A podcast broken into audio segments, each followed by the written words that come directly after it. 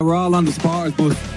we're not. We're not one bit happy. There's uh, 50 of us on this bus, and we're not one bit happy. For immediate reaction from around the grounds, catch League of Ireland late night every Friday, 10 p.m. on Twitter Spaces. Follow at Off the Ball. OTB AM with Gillette. Get into your flow with the new Gillette Labs Razor with exfoliating bar. Gareth Roberts of the Anfield Wrap. Good morning to you. Good morning, you okay? How are the nerves?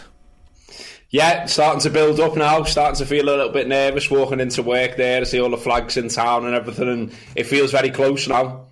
The I was interested to see after the game last weekend that Jurgen Klopp was talking very quickly, as you would expect. That uh, you know, once that was over, it's over, and we park that, and we move on, and there's you know nobody uh, thinking or talking about it too much. But the physical exertions of trying to get back against Wolves, Gareth, and the emotional roller coaster almost of the way that uh, last uh, 30, 40 minutes played out, which mostly the players would have been aware of, I suppose. If they come up short this weekend, that mad run in, including last weekend, will be cited. Yeah, I mean they've played midweek weekend every every match weekend since the middle of February. So actually, um, getting a few days this week will be massive for them. So I think they'll feel like the recharge for that reason for me. Because um, as I say, the schedule has been unbelievable. We played, we obviously will play every possible game that you can play in a football season, sixty-three games. But I think they've been careful with the minutes. I think they've managed it, and I think the performance against Wolves, I think you can just sort of discount it because, as you say, they knew what was going on. They could hear the fans cheering. The football wasn't great. The, the heads were obviously all over the show in that game. But I think in Paris, they've had time to concentrate, they've had time to focus, they've had time to train, and they've had time to relax. So I think we'll see the benefits of that on Saturday. Did you think they looked leggy against Wolves? A, a, little bit leggy, but also a little bit distracted. I mean, you know, they, they, couldn't, they didn't keep the ball as well as they normally do. There was passes going astray. I think they were they were visibly um, affected by by us cheering Aston Villa goals in the stands, and there was even a, a, a ghost goal, if you like, that went round the stadium as mm-hmm. well. And mm-hmm. you know, you, you could see when Mo Salah scored that he thought that was his big moment that he'd won Liverpool the league. So you know, the messaging wasn't quite right down to the pitch. Uh, Wolves obviously played with absolutely no pressure whatsoever and played quite well, to be fair to them. But yet, Liverpool on that day didn't play well. But you look at how Liverpool have played in, in cup finals, in big games down the years in general. Uh, I'd expect them to be on the money tomorrow night. What are you thinking in terms of team selection, Gareth? What are the big questions and what are the answers to those questions going to be? I think um, I think the big questions probably start at centre half. I mean, Virgil van Dijk was obviously rested uh, for the league game in readiness for this one. Obviously, you want him playing because he's so key to how Liverpool play. I think who lines up next to him is a little bit of a question because you know Konaté's done well this season, um, and you know Southampton game as a, as an example, he played very very well, and he actually he, he did a passable impression of Virgil van Dijk himself. Hmm. Um, he wasn't so clever, I didn't think. Um, the weekend's just gone. And I'd expect Matip to come in, to be honest with you, out of those two, just for this experience. Um, he's been brilliant. He's a cool head. Um, so I think he starts. I think the fullbacks pick themselves. In midfield, there's a massive question mark because we're waiting on we're waiting to hear on the fitness of Thiago. Um, the news seemed to be relatively positive that he was in the gym. That it, you know the injury wasn't as bad as they first feared at the weekend. So we'll wait and see on that. Fabinho, we've seen him training, so you'd expect him to start, and that's brilliant. Um, so yeah, we'll have to see on Thiago, and then up front. I mean, again, there's a sort of there's a wealth of choices. There's five mm. five good strikers there, or five good forwards into three places.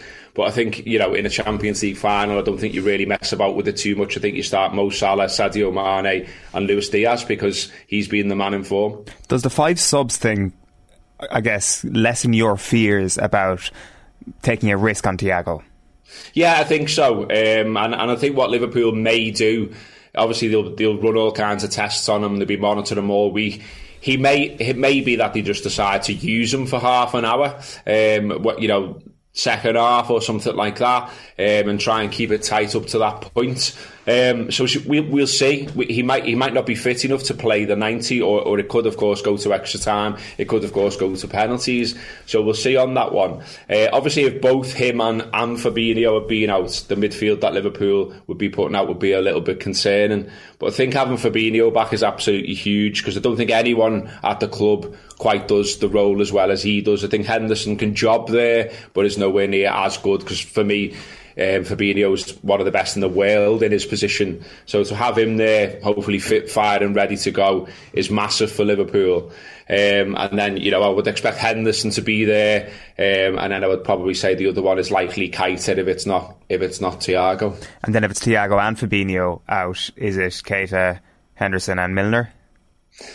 Or... Probably. Um, you could maybe make a case for, for Curtis Jones, but you know, it feels big that to ask that of him in a Champions League final. He's not played that much football this season. Um, I still think he's a good player. A lot of people seem to to not really rate him. I think that's unfair. But yeah, you would probably go with the experience of Milner. But when you look at that mid- midfield you just talked about there, you would say, well, it looks like it, it lacks creativity a little bit. So fingers crossed that that isn't the midfielder. I think I think we definitely will see Fabinho. I think yeah. I think that's that's nailed on. Um, and then Keita for me has done all right uh, in in recent times. He's another one that splits opinion a little bit, but you know he can get the ball moving, he can play between the lines, he's creative, and when he's on it, he's a force to be reckoned with. To be fair to him, if Thiago is out, and like you said, Gareth, like who knows, is a half an hour in him? Is that the last half hour of the game? If he if he is out, what, how much does that shift your confidence about the outcome? I'd still be confident because you you know we've obviously played without him before. We've won we've won a cup this season without him. He obviously was injured in the warm up for the League Cup, um, and ultimately. Virtually every game I've watched Liverpool play of the 62 this season, um, I've seen all of them, and Liverpool create chances no matter who starts in midfield. Obviously, there's a big chat about the midfield. It's what everyone's focusing on because there's a bit of jeopardy around it. But you can't tell me that Liverpool aren't going to create a chance in 90 minutes if the midfield's a little bit different. They will do. They will do against this Real Madrid, defence as well. We saw Man City score four against them in one match. Chelsea score three against them in one match. And both of those sides probably feel like they should have knocked Real Madrid out, um, given the chances that they had in those games. So I, I don't see Real Madrid suddenly becoming this tight defensive unit that, that's able to stop our front three, no matter who the midfield is. Because obviously Liverpool can hit you very fast on the break. D- Diaz can ca- carry the ball as good as anyone. And then, you know, Mo Salah, well, we, we know what he's got in his locker, and we know that he really wants to perform against this particular opposition. Does has last year's fixture between these teams come into your thinking at all this week? Like I know last year was such an anomaly for Liverpool, and when you look at that Liverpool team that played against Real Madrid in the first leg last year, when they were they were beaten, it was Phillips and Kabak at centre half. So you can't really ever judge that era of Liverpool. But Fabinho and Keita were in midfield. I know Wijnaldum was the was was in there as well, and I guess there's this this sense that um, the the opposition uh, that they were up against is going to be the midfield that's going to start for Real Madrid or have a very good chance of starting for Real Madrid this weekend in Modric, Kroos, and and Casemiro. So, do you take any of the lessons around that midfield battle from last season and bring them into to this weekend?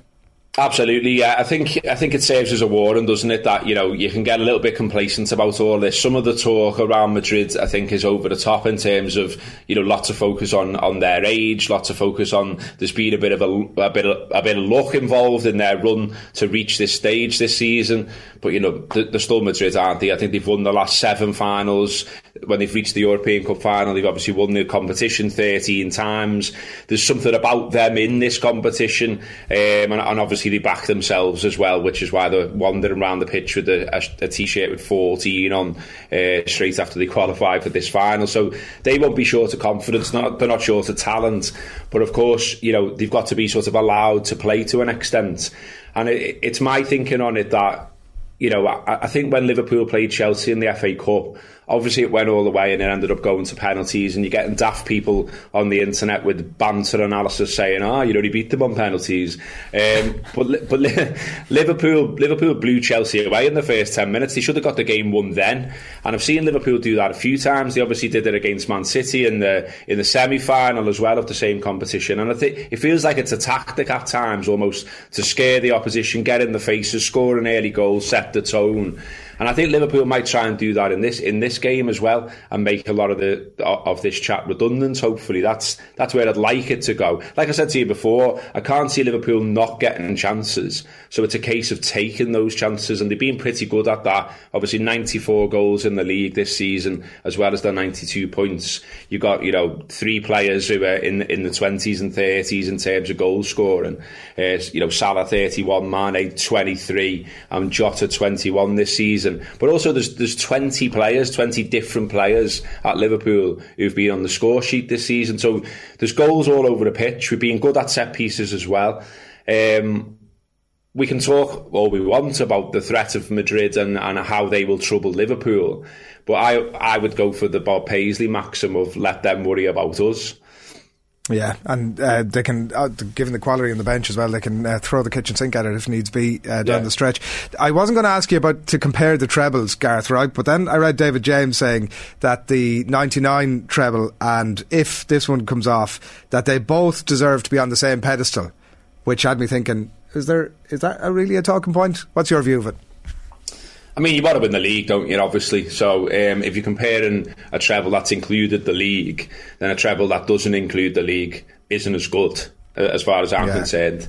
Um, but equally, at any treble is brilliant. Let's yeah. be, let, you know, let's not be daft about this. I mean, you know, we, we won one in 2001, and it's still one of my fondest memories of being a Liverpool fan, and that was the UEFA Cup, the FA Cup, and the League Cup. Now, you know, Man United fans described that at the time as a Mickey Mouse treble.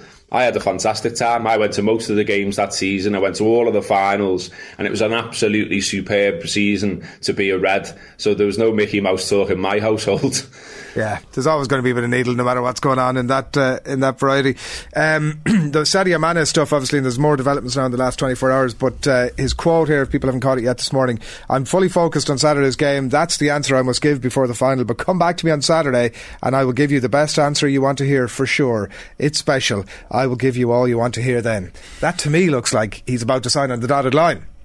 Sounds that way, doesn't it? And and fantastic if so, because I, am I'm, I'm a big fan of Sadio. I think he's central to what Liverpool do. He's been brilliant second half of the season for Liverpool. I mean, if you think that, you know, he obviously went to AFCON, uh, he was in a World Cup qualifier not long after that. He's been around the world twice basically this season, uh, if not more. And yet, you know, second half of the season, I think he's got 13 goals since he came back from AFCON. And he's been he's been essentially Liverpool's best forward, uh, Liverpool's best player. So if he's talking about signing, it's, it's fantastic news. There's been this, obviously, jeopardy around the three contracts of the front three, or the established front three for a while now. Uh, Firmino, Sadio and Mo Salah are all, all expiring in terms of contracts at the same time. Um, Klopp already threw something out there which no one seemed that bothered about, which was Firmino's going nowhere, and it didn't make any headlines whatsoever mm. for some reason. Uh, I still rate Firmino, by the way. I still think he can play a part. Um, but yeah, Sadio signing up, absolutely brilliant. I mean, he's you know he's, he's 30, but he's still got loads in the tank, as you can see. And you know, people are talking about him being a contender for the Ballon d'Or and things like that. Uh, why wouldn't you sign him up? I think it's interesting as well in terms of how these things play out. In that someone somewhere is leaking something about him him being interested in Bayern Munich um, and Bayern Munich being interested in him. Now, joining the dots, is that coming from his agent? If so, well, you know, Sadio's not on the same hymn sheet here, is he? And he's just come out, as you say, and said something there which very much sounds like he's staying at Liverpool. And if he is staying at Liverpool, fantastic news for Liverpool fans. Martin Samuel was writing in the Daily Mail this morning, Gareth, that um, this could be sort of the last dance for this Liverpool group, and that you know they'll. We've just been talking about contracts, and who knows what happens. It looks like most of the main players are going to stay, but that that they're moving into a position where um, it could become a fragmented team that they'll never be the same again. It actually feels like to me, looking at it, almost the exact opposite. Klopp has signed up. Mane will probably sign up. Like that, this group, the, the Luis Diaz, we're talking about starting the Champions League final not on the radar for Liverpool uh, only a few months back. So it almost feels like they've been quietly building something that is going to be sustainable over the next four or five years almost. Yeah, absolutely. That I agree with you rather than rather than Martin there. In that you know, obviously already as you say, Diaz has come in, hit the ground running. Only going to get better. Um, Jota also has come in, um, uh, you know, challenged the established front three. You know, got, got, into double figures himself this season, as I said before. Um, you've got Harvey Elliott, who, who, at the start of the season was first choice. Then he's he, he's gone out of the picture, but he's rounding about. He's ready to go. He's clearly a talent. So for me, you know, Klopp's already building the next version of Liverpool at the same time as fielding this one. Um, so I wouldn't be concerned about it being the end of something it feels to me like it's very much the start. I mean, all this debate that there's been all week around would it be a disappointment if Liverpool didn't win this final and all this kind of stuff. My my sort of maxim on this has always been, and I've said it for years on the Anfield Wrap, and before that I always wrote it in the fanzine that I did. If you're at this stage of the season and you, you're challenging, you're, at the, you're near the top of the league, you're in cup finals, and, and you're regularly doing that, you can't ask for much more than that. Sometimes a, a cup final can be flip of a coin. Sometimes it can obviously be a penalty shootout. Liverpool have benefited twice from that this season already. Things can go to the wire. The, the league can be mad. We lost the league by one point you know, there's no disappointment for me because the club are doing what I always wanted them to do, which is challenge for honours on the regular. Um, Liverpool aren't going away. Like there will be players signed in the summer, and players will want to come and play for Jurgen Klopp because he's now on a longer contract as well. So I don't really see why seeds are being sown of, of something going wrong or something changing. You know, Liverpool are 100% here to stay. Gareth, enjoy the game. Thanks a million. Cheers, boys. OTB AM. With Gillette. Get into your flow with the new Gillette Labs Razor with exfoliating bar.